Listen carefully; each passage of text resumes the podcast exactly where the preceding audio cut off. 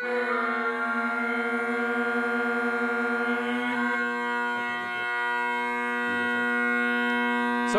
what I would love to know from you, well, I guess first of all, um, do you like to go by Michael, Mike, or Eagle? It's it's an it's an interesting and understandable question. Um, what I can say is, for me, it's always interesting to see what people choose. Oh, I don't I don't have a preference. I, I truly do not. So I love to let people choose for their for themselves because that seems to yield a lot of interesting things. So I'll turn the question to you, James. What would you like to call me? I'm going to call you Eagle because All right. I don't very often get to call a human being Eagle. I think that's pretty, I mean, you got a cool last name. Okay. You got to let's let's use it, man. All right. Well, I, I appreciate that. It's nice to chat with you. Yeah, thanks for doing this. Um, so first of all, I'd like just kind of a like a simple kind of kind of uh, biopic. You know, tell me about where where you're from, what got you interested in drumming in general, and maybe in particular in the world of pipe band drumming. Um, you know, like kind of kind of what's what's been your musical path, but also you know interesting stuff about you. Take me back to the uh, to the young baby eagle just hatching out of his egg. Gotcha. Okay. Well, um, brevity is not my strong suit, but I'll do my best to give some highlights, at least as it is on the top of my head now. I, I am a I am a, an educator. I'm a musician, and and I'm an entrepreneur. Um, I've I've committed my life to learning about music and about helping other people learn and discover music. I have I have a firm belief that um, uh, life is improved with music, and everyone uh, deserves equal access and opportunity in it, no matter what they choose for an instrument or a style or what they choose with it. And I feel like that I've been equally blessed with many advantages and disadvantages in trying to uh, just simply be proficient at music. And even when I found that it was something I wanted to commit my life to and, and try to make it a career, uh, I was still presented, I think, with some, some, again, unique opportunities that helped me out and some pretty unique challenges that I had to overcome.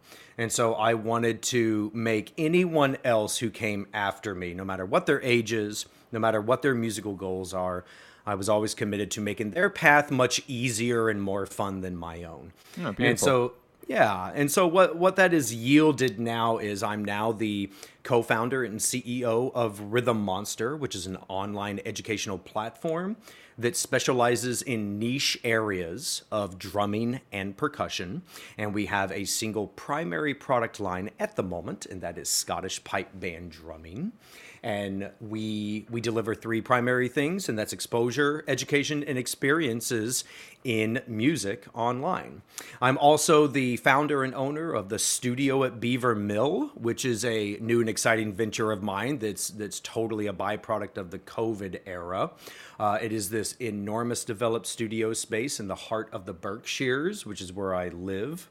And uh, it is a community center and also the home of Rhythm Monster. This is where my office is set up, and this is where we intend to do live shoots and live events in the future.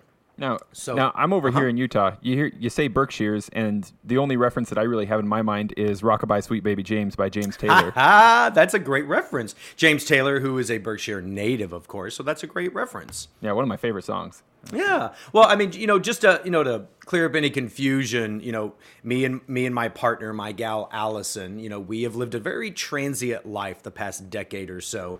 Uh, we we both get to travel all over the world for our respective companies and and, and endeavors, which has been very cool. But our home has always been in New York City and she has always had a place up here in the Berkshires. But since you know COVID has turned the world upside down, perhaps especially in New York City, that was clearly not the place to be. So I actually had to let go one of my beloved music studios in Brooklyn uh, to set up camp here in the Berkshires, just because COVID made it way too taxing.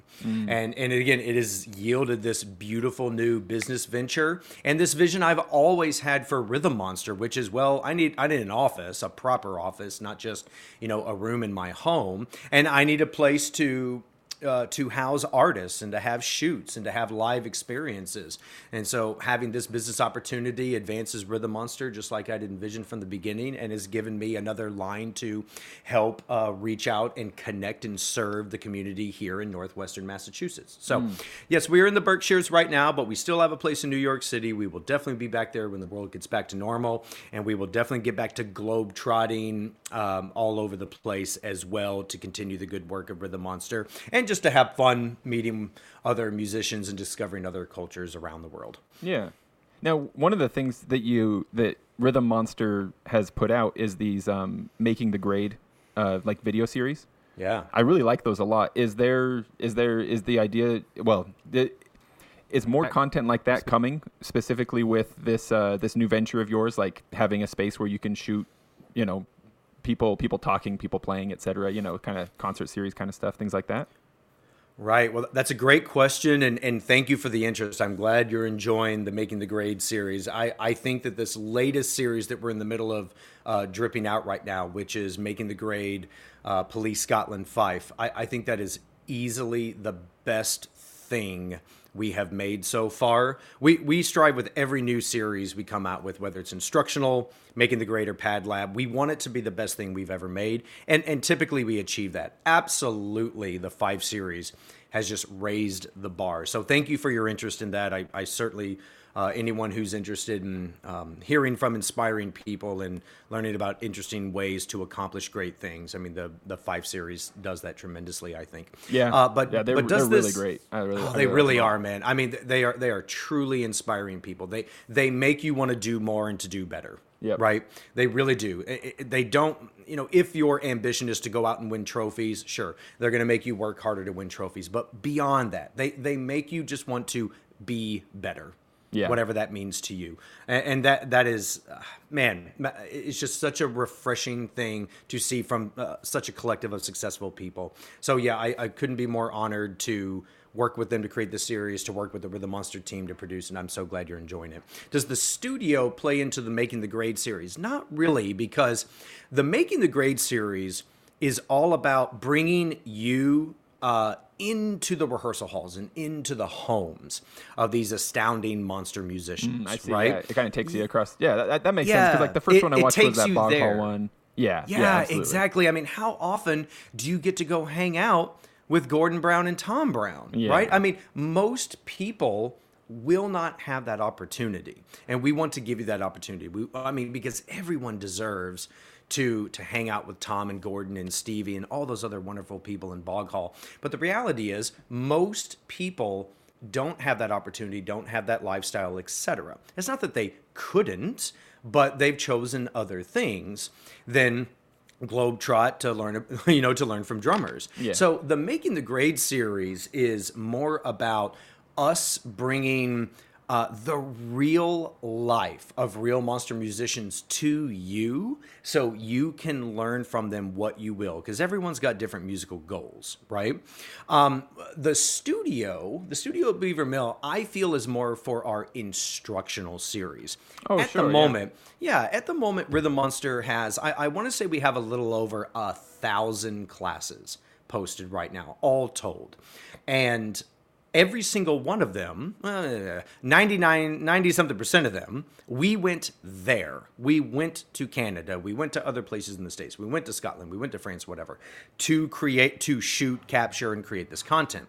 Um, when we start bringing artists to us here at the studio, I think it's going to be more about just straight up instructional series where we bring monster drummers here to our place to teach right? And we help direct them and and curate a really awesome experience for them, so they can basically feel like they're doing a workshop or they're doing a private lesson, but they're doing it here in our house, and we can shoot them and then and just make everything quicker.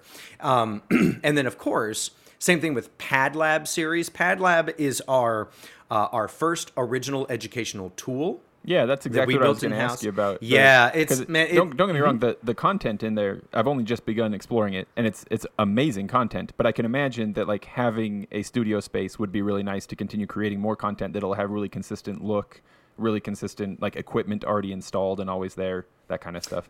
I think so. Yeah, you know, uh, I, I believe that the way we have organized Rhythm Monsters efforts uh, to date has been built around portability. We want to be able to pack up and go anywhere in the world. And I think that even when the world gets back to normal, even when we start flying artists to us here, we're still going to be globetrotters. So, will we have a rig here at the studio and another rig that's portable? I mean, I honestly don't know. Maybe. Um, you know, will it be easier to bring artists here and to shoot things here? In some cases, yes, but in some cases, probably no. And again, I, I think that there is this delicate balance to provide the exposure, education, and experiences we want to create for people. There's a balance of basically in house and out of house, if you will. So when we're shooting Pad Lab content specifically, I actually think it's pretty cool that every artist or every drummer you see in Pad Lab, it's a different scene. And we wanted that scene to be very chill, right? We wanted to capture people in their homes or in a normal domestic environment because that's where we all grow. That's where we all learn. Yeah, that's where we this practice, name, right? That's it's where we practice, yeah. and that's how we improve. Exactly. I mean, this is why we called the tool Pad Lab. It's a drum pad laboratory, right? And and it, we really have to stop and think about how much time we spend on a pad versus how much time we spend on a drum, or more to the point, how much time do we spend practicing versus how much time do we spend on the stage or in the circle or wherever. Yeah. And man, we're talking about a 99.99%, you know, to 0.01, something like that. So when we were building PadLab, again, which is this digital tool that gives you all the functionality to to use video media and drum scores to manipulate things the way you want to learn that drum score. It's the ultimate drum score learning tool. When we were envisioning this, we said this is not going to be as impactful if we get people performing.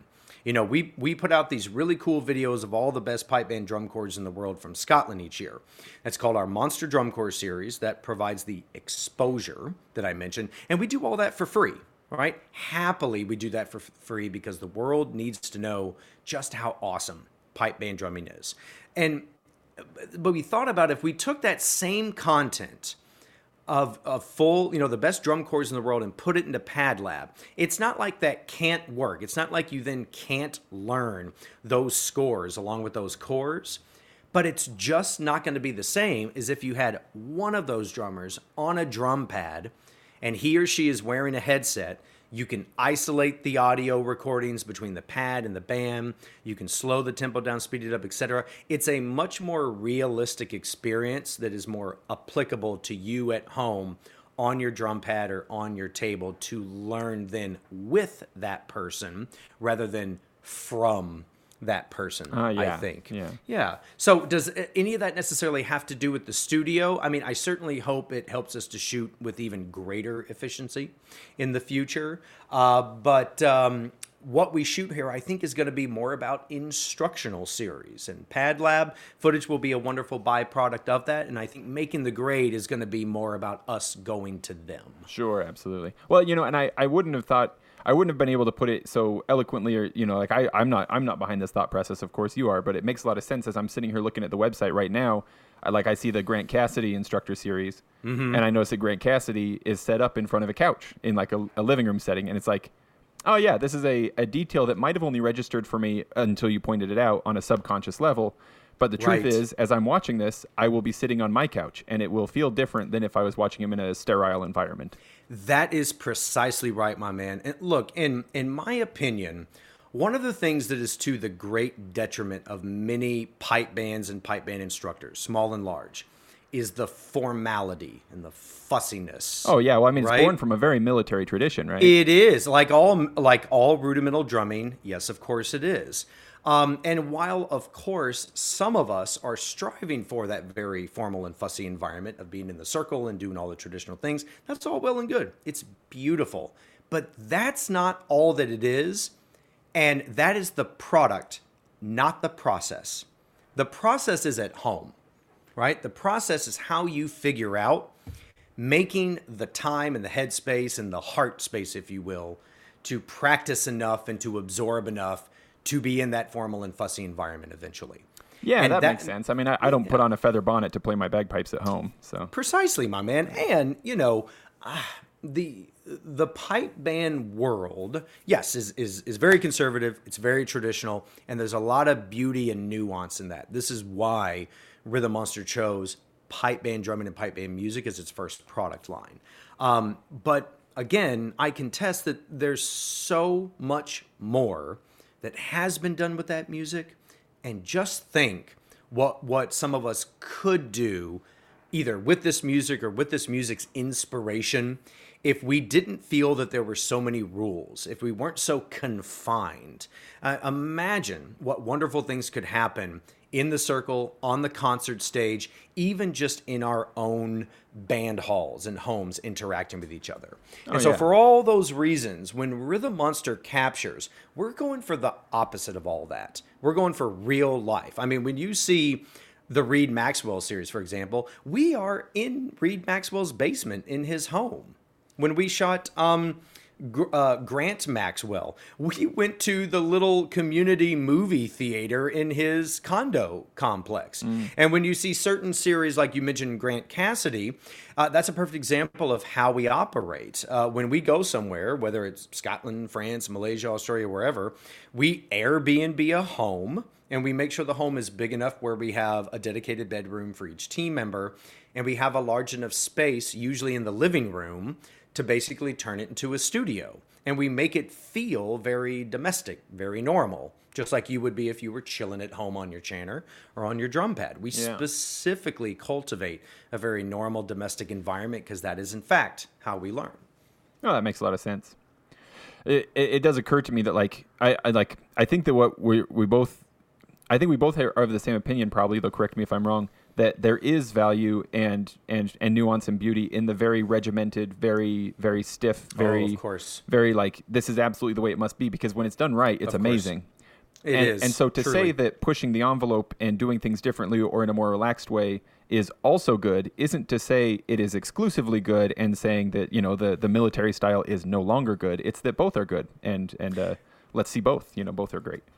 I, I think that's put very well, and this this seems to be, you know, uh, this is an interesting byproduct of the pipe band community. Uniquely, I think, um, you know, my I think that my interest in music and drumming is truly rooted in culture because I really believe that a um, a culture is reflective of the music it produces, and vice versa. Music and culture reflect one another, and there is something about the you know the the traditional British, if not specifically Scottish culture, that seems to yield even to this day. There is no such thing as either or. It's very binary. You're black, you're white. It's on this side or it's on that side. It's one thing or the other. They could not both possibly coexist. Yeah, a system And of I think- absolutes. It is a system. Uh, it's a binary system of absolutes. That's exactly right. It's either a one or a zero. There is no other way. You're either over here, you're over there. And, and I think that th- that this ideology is ultimately what leads to a lot of the problems. Because what does every band like? We're largely talking to North Americans here, right? What does every band in North America struggle with? Recruitment, retention, and revenue Amen. right? Every single band struggles with that, and I guarantee you that the root cause of those being persistent issues with your program is rooted somewhat, not exclusively, but somewhat in that binary thinking that you have learned from another pipe band or another organization that has achieved success maybe in their culture um, and have worked around those things. But there, there's something binary going on that it has to be this way. It cannot possibly be another way, or we can't possibly have both. And that just ultimately isn't attractive to most people. It doesn't work with the 21st century person, let alone those of us who naturally gravitate to other musicians. Mm, yeah. Right? It There might- it might is a be way a- to do that. It might be a bit of a leap for me to say this, but it does it does bring to my mind uh, when Princess Leia said to uh, I think it was Grand Moff Tarkin, she said something like, "The tighter you clench your fist, the more star systems slip through your fingers." Because My I- I goodness. a little bit is that like a beautiful reference? I think it works pretty well because it's like the the tighter and smaller the box is that we're trying to fit our our potential recruits into. Well, the fewer we'll retain. Basically, you know, it's just My goodness, I am totally going to use that reference and cite you for it. Oh, that go was ahead. Yeah, yeah. Beautiful. I mean, you know, cite me, cite, uh, you know, anybody else who was like a writer on the Star Wars films, sure, but you know, I'll take it. I'll take it.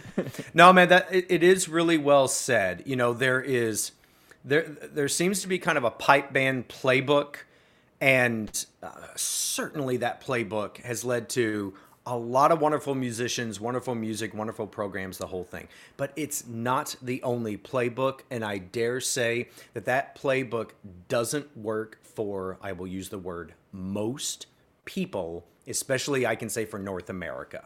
Right? Mm, yeah. Being, being a North American um, who who has studied and spent time with a lot of other cultures around the world and, and who has who has taught in hundreds of public schools and universities across these great United States. I, I, mean, I can definitely say that if you're on board with the idea of change, that what we do today has got to be different from tomorrow because we're striving to be better, then you're you're going to figure it out for you and your community and your program. But if you're not one with that, if you are one with the ideology of no, it's always been done this way, so it must continue that way, or it's wrong, I, I have a feeling you're going to continue struggling with recruitment, retention, and revenue, especially if you're a pipe band. Mm-hmm. People are changing, and we need to change with it, and that's how we solve those problems. Yeah, I, I can't help but think of uh, I you know I just just last night I got the second book of Gordon Duncan's tunes, Ooh, and awesome. so I'm thinking about him anyway and he stands out in my mind i think probably for everybody the reason he's such a huge deal like of mm. course he's an amazing musician mm-hmm, but mm-hmm. he did both things really well he did yeah. the traditional styles he, he defined them you know he, he did yeah. them so well so accurately so perfectly but he also did things that nobody else had ever done you know he he pushed the envelope he played styles that other people had never played he tuned his bagpipes in ways other yeah. people weren't doing it you know and Fred Morrison comes to mind as well. You know, oh it, yeah. When you see his tunes being played in a competition circle now, it's like, wow, that's amazing. Also, I cannot imagine this happening 20 years ago. Like it wouldn't have been like allowed to happen. You know what I mean? Um, it's it's so true. And again, those two guys are just you know two beautiful examples of you know, it, it doesn't have to be either or. You're either this musician or you're that musician. You play that way or you play that way. No, I mean, you, you can do both. And, and th- this is really what I think is, you know, an important message. I am certainly not saying that what we do in the circle is outdated and bad and wrong or any of that stuff. No, no, no, no. What I'm saying is that is the product. That product is wonderful, needs to be celebrated, needs to be shared but how we go about creating that product must change. Yeah, I, I wouldn't want anybody listening to misunderstand you or, or myself in, in any way. We're not saying that the traditional things are bad. They're wonderful. Mm-mm. Traditional things are awesome. Yeah. No, it's true. Absolutely. Yeah, totally.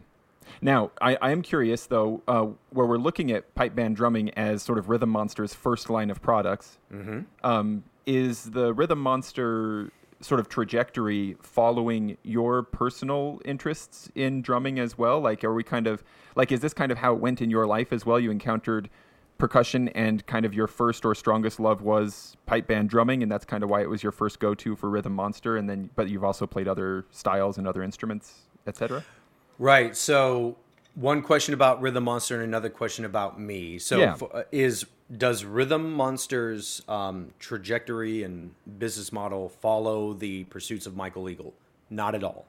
Um, is it influenced by my personal musical pursuits? Of course. Sure. Why shouldn't what, it be? Yeah, yeah. What ultimately decides what we make is our monster drumming community.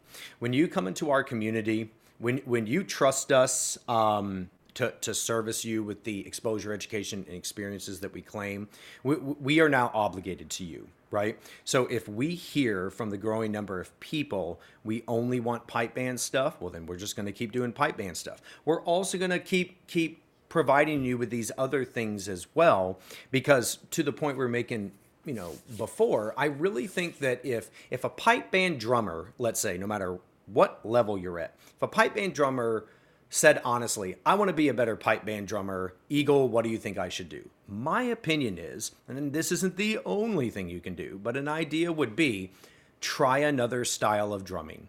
Do something else. If you learn a little bit of kit, a little bit of cajon, a little bit of djembe, a little bit of American drumming, I promise when you come back to pipe band drumming, you will be better. You will be better in a way that no one in the world has ever been better because no one else is you. Yeah. And I don't care what level you're at. And I, I have I have I have tried to share this message with with American audiences, which I'll, I'll speak more about here in a moment, because the American uh, music communities. So we're talking what we would say in the industry B and O, band and orchestra. So every public school and university and community has bands, and they're either concert bands, string orchestras, and or marching bands. That is an enormous community of a mus- of musicians that is centered around the United States. That enormous clump of musicians barely has any idea that so many other wonderful worlds of music exist, and pipe bands is a huge example. And while over here in the States, in Western Art Society, of which I am a product, we obsess over the hardcore concert snare drumming, hardcore drum set playing, and hardcore American marching, a la DCI, WGI, DCA, BOA, etc. And I've been a part of all of these as a player and a composer and teacher and all that stuff.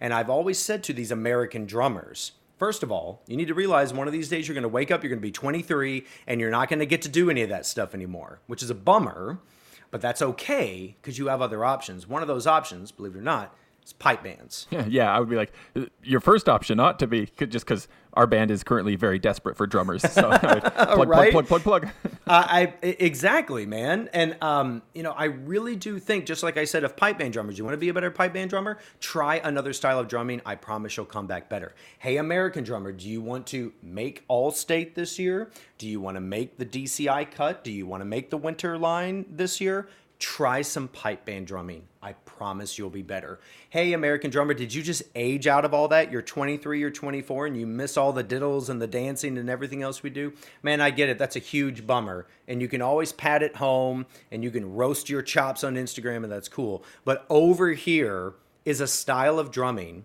that's as virtuosic as any other that will allow you to travel all over the world to compete or to, or to perform and you can play it the rest of your life. Yeah, and not to mention you can retain that sense of community because you'll be able to get together yes. with a group and play together, and there's something special about that. It is, man. And you know, look, having marched DCI, I marched snare drum for Phantom Regiment for two years, and it, I mean, it was one of the most transformative things in my entire life. I, I am so grateful for that experience. And I remember being on the finals field, and we did all the ceremonial things that, that we do when you age out and all of that. And I remember thinking, man, I'm I'm just now kind of getting like I know the snare drum pretty well. I, I'm just now starting to feel like I'm coming into my own and can fit in with the line and do all these other things, right? We were good, right? We finished, I don't know, top five in drums. I finished top five, top six in solos and all that stuff. But I didn't feel like I had reached a destination. I felt like, man, I'm, I'm just starting to get pointed in the right direction. Now you're telling me I don't get to do this anymore? Right. You're just I getting just it and it's over. Right. I just killed myself for years to be able to do this thing and now I'm done. That sucks. And honestly, this was one of the things that I think pulled me to pipe band drumming because I, I had a very common story. I, I had a little local band in the United States that wasn't good. I was being, you know, the people that uh, were trying, doing their best. God bless these people, doing their best to tell me about the activity. They were know-it-alls, and they no one could teach them anything. They'd been in it for years, and they knew everything, right? And we, we do end up doing that, don't we? That, it, that's it, a pretty common problem. It happens, man. There's the, that in and of itself is kind of an interesting psychological occurrence in this country. But I digress. Um, these lovely people were trying to help me understand, you know, what this pipe band activity was all about. I recognized very quickly. Uh, I don't know what this is seems pretty hard. Okay, I'm interested, and these folks don't really know what it is. This can't be it. Mm-hmm. And then then I have a lot of the common stories, I suppose, of of of that period of time. This would be the early 2000s. Uh, went to my first competition, saw a grade three band that knew what they were doing. Whoa. whoa yeah, then you're like, changer. oh, wait a minute. Dang, hang on a second. That's not anything you guys were talking about. This is good. And then uh, then I went to my first Winter Storm, and then it was just game over. Yeah, because sure it, it, was big. You, then at Winter Storm, that point in time, you know, you had everyone, all of them were there. Every single world class pipe band drummer and piper were all there. The concerts were ridiculously long. We literally stayed up until the sun come up at Winter Storm every night. That was some precious golden years with the faculty and the people they had at Winter Storm. I love the MHEF people so much. I cannot wait to get back and working with them again at Winter Storm. So uh, I went to Winter Storm. I saw the Kilpatricks, the Reid Maxwells, the Tyler Frys. I saw all of them. And then it was just, oh, oh, this is over. Okay, I need to do this now. And it wasn't a I need to make a career out of this. It's it was nothing like that. It was this is an art form that I love.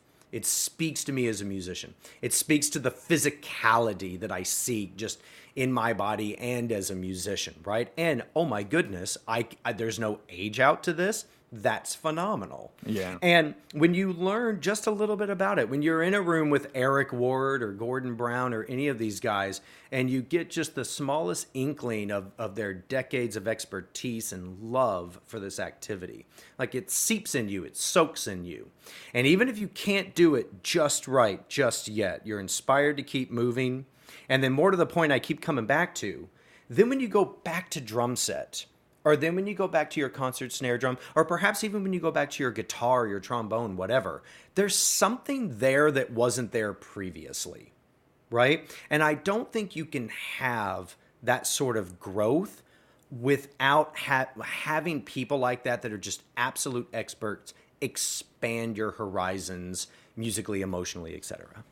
Yeah, that, I think that makes a lot of sense. I think that's probably applicable to all kinds of things, drumming and otherwise. You know, kind of. I think so. I, I don't think it's uncommon at all to find like really high level professional musicians who play other instruments that you never would have guessed because they just do it for their own enjoyment, sort of sort of in the background, or they have other hobbies, totally. you know, woodworking, painting, whatever it may be. Uh, yes, yeah, absolutely, man. And here again is is an interesting difference in the culture of pipe band musicians, people who are solely and only dedicated to pipe band music, and people who grow up in Western Art Society. And again, by Western Art Society, I don't mean anything hoity toity. I went to a rinky dinky you've never heard of, would never find on a map town in Arkansas, and graduated from a class of 86 strong. You know, went to my wow, state that's... college. Yeah, I mean, I'm from teeny tiny town Arkansas. You know, it was exciting those days. We just discovered electricity and the internet. It was it was good times, right? so we um you know there there's a way to go through this path of Western Art Society that leads you to discover a lot of things. And this is a, a, beautiful quality of, of the art system in the United States. And I know we rag on it all the time, and that's justified, but we have a, a plentiful and diverse system of, of musical experiences that young people get to go through with, without batting an eye. Just being able to do concert bands and marching bands through the age of 18, wow, is that an enormous growing experience just as a person let alone a musician.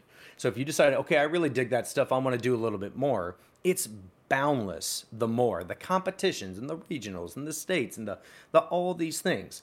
Then you want to take it to the next step and you want to do it at the collegiate level, there's even more opportunities.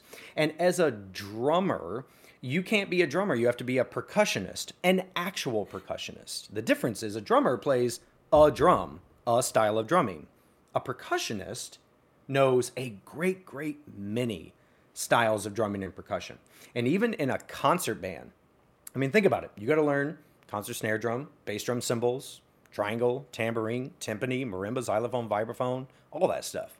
You have to be a you yeah. have to be very proficient in all those. So even without escaping Western Art Society, percussionists have to learn a lot. And even, is my last comment here, even if you take it to the collegiate level and you either want to take some music classes or you want to be a music major. Most of those folks, James, still have no idea that pipe bands exist. And that's not okay because pipe bands are awesome. Pipe band music is unlike any other music in the world. And as I keep saying, if you try it just a little bit, you will be better at whatever it is you do here in Western Art Society. So it seems like the, the, the wisdom here is like, you know, if you're if you're outside of pipe band, maybe the one one of the hoped for byproducts of the existence of Rhythm Monster in your efforts is to make pipe band a known option to people who don't otherwise know about it. But also, by the same token, people who are entirely in the pipe band community and maybe want to improve within that community, eh, they might go on a bit of a musical hero's journey, as, as it were, and explore other kinds of music as well, other styles of drumming, or just totally you know completely other different things. You're you're nailing it man. You know i of the many things i think rhythm monster can do to positively impact this planet it's to help bridge different cultures to help pipe band folks understand DCI folks a little bit better, to help drum set players have a more positive impression of what pipe band drumming is or could be in their lives, right? To be rid of the binary, dogmatic funnel vision that we all would naturally get if we never looked outside our own world. And I know that our pipe band world, to pipe band people, can seem very vast. Oh, it's worldwide. There's people all over the planet that travel to Scotland every year. It's a very multicultural place. It, it it's not. it really isn't. it's very focused. It's very singular. And because of that, we have this rich tradition uh, that most uh, music cultures don't have, and that is amazing. And it need not go anywhere right? And if if if I were to represent what I'm saying on a more specific scale, let's take the the composite uh, competition formats we currently have, MSRs and medleys. Yeah. In my opinion, don't even talk to me about touching that MSR. That thing is awesome. It doesn't need to go anywhere. The MSR is gold. It's beautiful.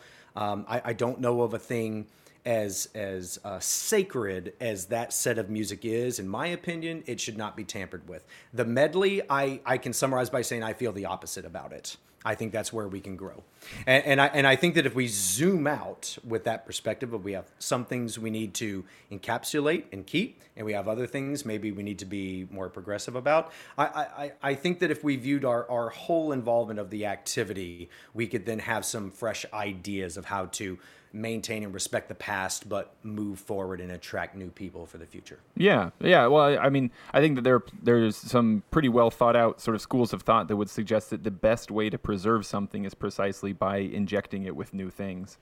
Yeah. Um, doesn't mean doesn't mean everything's got to change. Right. Doesn't doesn't mean we're you know changing the entire fabric of the activity, but some of it, yeah, could yeah, could stand to change. I, I think I th- I think it's at least credited to Picasso, though I'm not sure if he actually said it. It might have been a different painter, but uh, somebody who did something sort of abstract or cubism or something like that. It's mm, something to mm-hmm. do with like you have to know the rules and be really good at them first before you can break them in the right way. Oh yeah.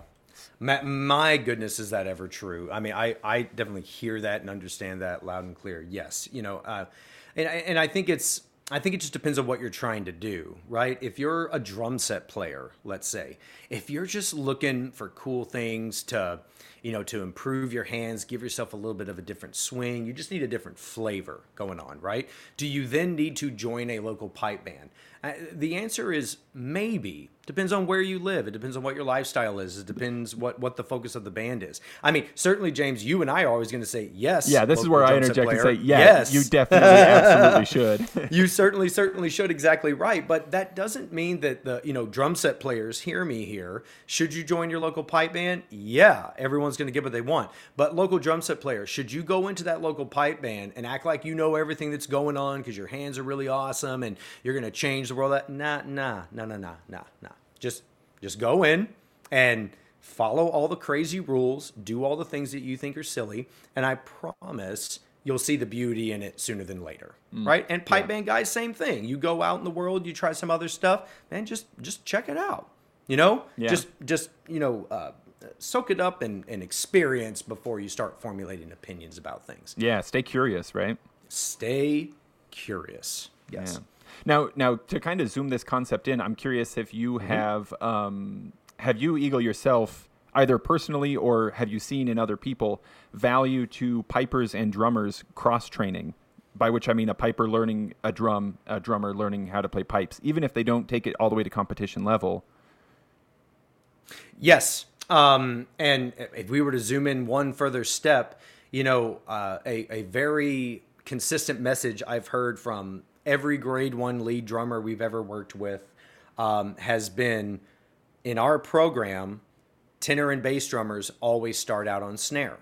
Everyone starts out on snare, and it's so we can speak the same language and you get a, a, you know just more of a workout with your hands. You get the same physical development and music development. So everyone starts at snare before we start progressing a few years later. Then we decide okay here's our mid and bass section and these cats over here stay as snares right? So that's been a super solid and consistent message. And even if you are an adult learner who just enjoys the flourishing aspect of tenor drumming if you really want to improve and be less stress, less anxiety, have more fun with whatever it is you're doing, I promise learning a little bit of snare drum is going to help you achieve that.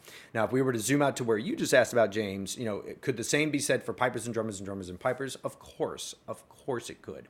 And I know that the challenge a lot of people are thinking is probably, well, where's the time for that? I barely have time to learn my own sets, let alone try to pick up the chanter or pick right. up some snare drum sticks.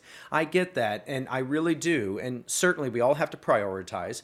We have to decide how we're going to spend the precious amount of time that we have together. But then you really just have to ask yourself and your band, well, what are we doing here? Right? What yeah. what is the point of our organization? What are we trying to achieve this year or this half of the decade? Why, why are we here and what what is the point of everything we're doing? Right? Because if you decide, for example, our goal is to constantly be improving and to make good music that everyone can enjoy at the parades, make a few bucks, maybe have a concert here and there, and maybe when we're feeling a little roasty and toasty, we'll do a competition, right? You, you can still make a little bit of time for drumming for your pipers and piping for your drummers, and everyone will be better for it. If you are a grade five, grade four band, and you say, We are not very good right now, but we are hellbound set and committed to being a competitive band. We would like to be a competitive grade three band within five years. Okay, well, there, there's a lot of uh, community centric things that you really have to ask yourselves and, and be very strategic about planning. What you do with your community will not be replicated in another community. And then uh, you should still, though, make time for your soon to be competitive drummers to have a base understanding of piping and vice versa right? Yeah. that does not mean that that cannot happen. You cannot be competitive without it. Of course we're not speaking in binary here but will you be better? Will the pipers feel more connected with the fuzz gatuz gatuz that they hear? Yes. Mm-hmm. will the drummers be able to actually hear a melody really be able to have it ingrained the way that we like to often talk and seldom walk of course, of course. Sometimes that means drummers pick up the chanter, pipers pick up the sticks, but there's other ways to accomplish this. You can watch videos together and have different conversations. You can kind of analyze and pick apart CDs and, and with the pipers only talk about the drumming and vice versa. There's other ways to get the instruments to be more gelled together and more understanding of one another than simply picking up the other person's instruments. Mm-hmm. Yeah, I feel like I've had just a taste of that when one of my closest friends, who'd been a piper with me for for years and years and years, picked up the snare. I just ended up hearing snare a lot more because I'd be you know sitting by him at practice yeah. and stuff like that. And I remember a natural thing, right? I, I remember the specific practice where we were in a circle and we were playing, and suddenly this magic click happened in my head. And this is after having mm. played with a com- with different competitive bands for like 12, 13 years. I had never quite heard the ensemble in that way, and all of a sudden mm. it was like, mm-hmm. oh yeah, this is a this is a whole thing on another level that I hadn't I hadn't even realized. Which it's ma- it's magic, right? It's like it you had ears you didn't know you had. Yeah. yeah, yeah, and I recognized that what I experienced there was just like a the tip of an iceberg. You know, uh, yeah. it's not like you ever really reach the end of of uh, the depth and, and nuance of music, of course. Now, there's no there's no finish line here right? I mean, even if you get the spike or get 10 spikes, whatever, it's there's not there, there's no end to to the learning process obviously there's always more tunes and more more things more connectivity yeah. which i think is far more important for sure. And and again i understand that most people struggle is time. Most people might be thinking i i barely have time to pick up my sticks now let alone pick up a chanter right? And again if that is what your challenge is i totally understand. And what i would really encourage you to think about is why am i doing this? Mm-hmm. Because if you are achieving your goal, and if your goal is to be able to march parades really well, do some pub crawls, make some good music for your community, then don't sweat it. You yeah. know? Just do that. But if you if you have a competitive angle, or if you would like to constantly improve, or there, there's something something more than parade music to uh, satisfy your musical desires then you just you just need to think about the time committed and how you're using it and should some of that time be spent doing other musical things for musical growth mm. yes yeah, I've heard that Stuart Liddell is actually a really great snare drummer. Not only that, but also a decent accordion player. He is, man. He's he's phenomenal, and and you know he he is. I mean, he is a beautiful example of a little bit of snare drum can go a long way for a piper. Absolutely. I, I, I didn't know that he played accordion, but it certainly doesn't surprise me. Um, he's got a lot of music in him, Yeah. Super Lido. You know what I'm saying? So yeah. I, I'd imagine that some of the hesitation for a piper to pick up sticks or a drummer to pick up a practice chanter might also be just that in their own lane, in their piping or drumming lane, it's been like, you know, I'm taking this to a com- com- competition level. And so it might be it might be helpful just to say to yourself, you know, well, you know what? I'm now going to pick up this other thing for my own sake, just for fun. There's no pressure here. I'm not. That's right. You know, I don't have to get a snare solo ready by next season. That's like I exactly do need to get a pipe solo ready for next season. So it's kind of a different different That- feel. that's 100% right. Again, it often boils down to binary thinking. It's either this or that, one thing or the other. And no, no, that's not what I don't think any logical person would recommend. It is supplement a small amount of your time with something different so Yeah. you can gain perspective, you can gain contrast, right? Uh, I love with um, when, when I was teaching privately and and had my own university and high school studios, I loved making Eagles list of things that can fix anything. And I always made it dictated by the students, right? Based on their progress and where we were and what we were learning. But inevitably, one of those things was always practice more. Yeah, sure. one of those course. things was also always practice less. Interesting. Interesting. Always. Always. Yes. That, that, that's interesting. I've had that conversation with some students of mine before on on pipes. That like there's there's some kind of balance where you want some of your practice time to be work, or you're never going to get better and you're going to end up not enjoying yourself. But you also need some of it to be fun, or you're going to hate it. You know, you'll end up hating it one way or the other. You want to love it. It's true, and you know uh, the, these muscles that we're dealing with, whether we're talking about our physical muscles, we're asking our body to do these weird things. It's very specific, or or, or just our our mind. It it really is like when you are trying to work out, as in work out for real, right? Yeah. You have to stress your muscles to a point where they are broken down so they can rebuild the way that you are trying to rebuild them, whatever that may be.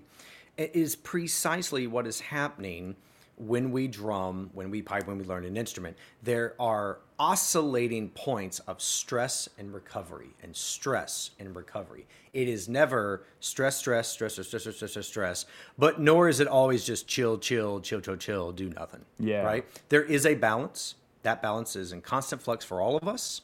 Uh, it changes all the time, but it is a balance of stress and recovery. And perhaps some of that stress can be changed out for another instrument or just doing something different for sure. Cool.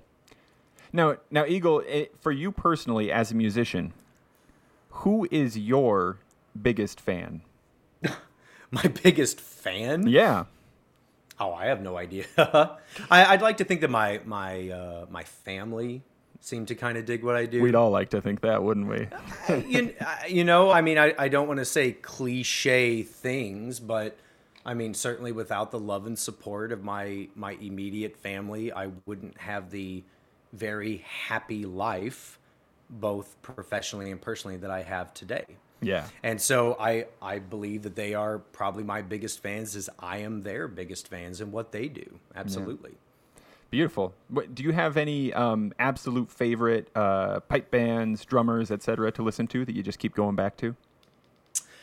man i i really admire i really admire um, people who strive for excellence right and so basically anyone in the grade one and grade two arena fit that but especially because of the the intimacy that has been necessary to create you know the rhythm monster content and products i have I, i've gained an even greater appreciation of the of the folks who've been able to achieve musical excellence uh, but maintain their composure in their own personal lives, right? Who are still just amazingly high quality and inspiring people, no matter who your criteria is. And look, we we all encounter disagreements and different perspectives from other people. There's a lot of hubbly boo and drama, especially when you get way up the competitive chains, right? But the folks who've been able to not let that affect them personally not not let it override their thought process not let it override or affect their their character their integrity how they respond and treat and perceive other people these are the most admirable people for, for me. And mm-hmm. it's you know reflect what i was saying earlier about a culture being reflective of its music and vice versa i think you can take that down to the individual level. Just because someone is super talented and worked very hard and achieved a lot of things that that doesn't mean that they have the personal qualities to accommodate those or to coincide with those musical accolades. Mm, sure. Uh, and, and I think because of this, and I, I certainly felt this way prior to Rhythm Monsters, Rhythm Monsters reinforced it. You know, I never had great admiration for talent, perhaps because I, I, I honestly wasn't did with much of it. And I'm not saying that to sound like a victim, not at all. In exchange for not having just a ton of naturally gifted musical talent, I was able to develop a work ethic and a pedagogy, as in a, a mind for teaching, Mm. that I probably wouldn't have had otherwise. Yeah. And so, would I exchange my now? I'm about to be 40 years old in January. Would I exchange 40 years of work ethic, um, and the energy that's behind that, and now the the pedigree of of teaching and pedagogy in exchange for more raw natural talent? Hell no. Hell. And so when I see people who are not necessarily like me, but people who, regardless of how much talent they were given, because I ultimately don't know, right? Sure. But when I see when I see the character and when I feel the love and the enthusiasm and the heart and desire they have for other people, along with that competitive drive, there is no competition at that point. Mm. These are the people that I really admire, and their music I gravitate towards as well. Yeah. If Yeah. nothing else is a natural byproduct of admiring them, but surely it's also excellent music. A- absolutely. If- yeah. I, I think, you know, there, there's a parallel to be made here in regards to food, right? Food, food is love, and love is food. Amen You can that, taste it, brother. You can taste it, right? you can taste it, whether it's a bowl of cereal or a, or a five star ribeye steak. If it was made with love, you can taste it. And Yep. I absolutely think that music is the same way. If that music comes from a place of love and understanding and connection, you will feel it, you will shake your booty, you will love it. If it just comes from a place of excellence and execution, it's going to fall short with me. It's Yes. not to say I don't admire, you know, technique and execution and all those other talent-ridden things, but it's not as important to me personally because I don't feel the same way when I hear it versus I- other music. I couldn't agree more. I can think of specific competitions where I have been, you know, in our in our small world in this specific ba- pipe band lens, where I've heard grade five bands playing that I loved it so much, and a big part of that was that you could just feel, you could tell that Yes. these people love what they're doing, yes, love each other. Absolutely. you know. Absolutely. And, and I know that at this point it can sound a little cheesy, it can sound a little hokey, but hey, struggling pipe band out there, hey, struggling pipe band musician who's always getting grumpy in band rehearsals and complaining about this and that, give it a try. Give it a try Yeah. and see what happens. You do not need virtuosity. You do not need this ungodly amount of talent to be a good musician or to be in a good band, pipe band or otherwise. You don't.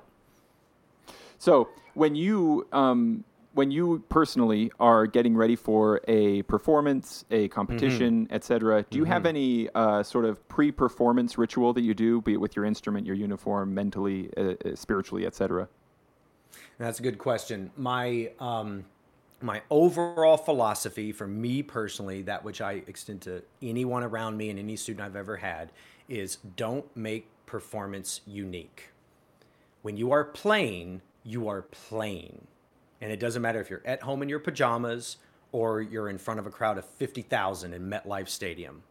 If you teach yourself, if you groom yourself to be in a routine of, I am playing, nothing else is happening right now, then there literally will be no difference between when you're in your pajamas with some beer next to you or you're at Madison Square Garden. Mm.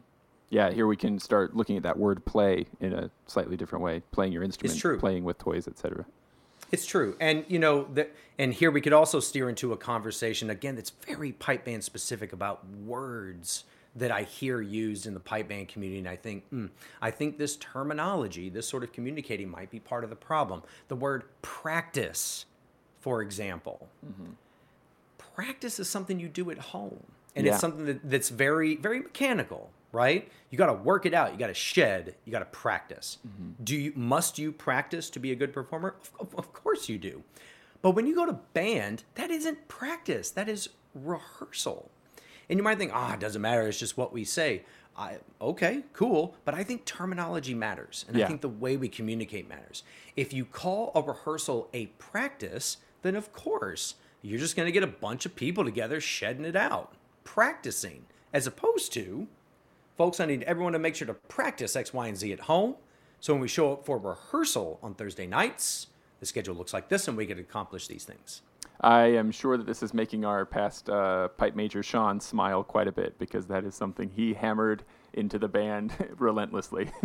It's it's important, right? And again, for me personally, regardless of ensembles I've been in and the terminology they've used, um, you know, I really do think the key to performance anxiety and, and and to putting your best out and all of that stuff is to just live in that mental space as often as possible. Perform all the time, not just once every other weekend. Anytime you pick up the sticks, anytime you pick up the the chanter, the mallets, you are performing, even if you're working stuff out. Yeah. Right. Even if you're shedding, be in that performance mentality as often as possible. It's awesome. It's awesome being in that performance mentality. It's very liberating. It's very, it's very relaxing. It's very exciting. It's very motivating. Yeah. Right. Be in that space as often as possible is the is the best thing that has helped me perform with. I, I mean, endless ensembles of endless styles all over the world um, playing uh, ridiculous amounts of through composed note for note music, being forced to improv or play on the you know wing it, whatever the case may be. Any any musical situation I've ever been in, my truest level of comfort, yes, has to do with preparation, whatever that means for the given performance, but also how often have I been in this mental space? Mm, yeah. You got to get comfortable in that space. Get used to being there. Just live in it. That's exactly right. Then you won't be afraid of it. You just live in it. Yeah. Awesome. Well, Michael, I think that, uh, excuse me, Eagle, uh, a lot of cool things have come out of this. I've really enjoyed this a lot, and I'm, I appreciate you giving the time. We are coming up on an hour, and I know you've got uh, other things you got to get to. Um, as kind of a kind of a fade out, sign off kind of thing here. Um, Yes. Do you have either any last uh, sort of messages? This this this episode will post in January. I know that Rhythm Monster's working on a, a rehaul of the website. Anything you want to say about that, and or any words of wisdom or advice that you'd kind of like to sort of sign off the episode with? Well, of course, any any issue you've had in life, music or otherwise, can easily be solved by subscribing to Rhythm Monster. there, it, there it is. There it is. all personal I- problems have been solved. That's right. It's been nice chatting with you all. That's all I got. No, no. I, what you're saying is totally correct, James. We um, we are very very excited to launch our end of year three campaign. We always do a big end of the year campaign as we launched in January of 2018. That means our calendar fits to the you know just regular calendar, which is great. So our end of year three campaign this year is yes, we are essentially launching Rhythm Monster 2.0. It is all of the same content. Again, somewhere over a thousand classes at this point and pumping out more every day. Uh, but we are launching an entirely new user experience that allows anyone to better navigate this beautiful world of content we have, but also to create the custom experiences that we feel that everyone deserves.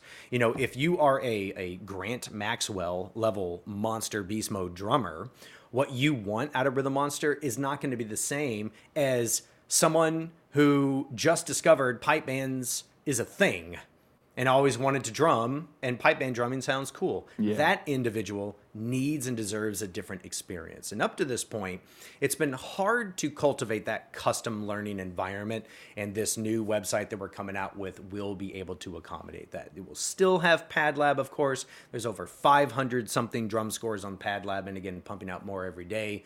Live classes, everything you've come to know and love about Rhythm Monster if you've discovered us so far, there's always going to be more, more, more, more, more. But now it's going to be much easier to craft a custom experience and custom online uh, platform just for you, no matter who you are and what your musical goals are.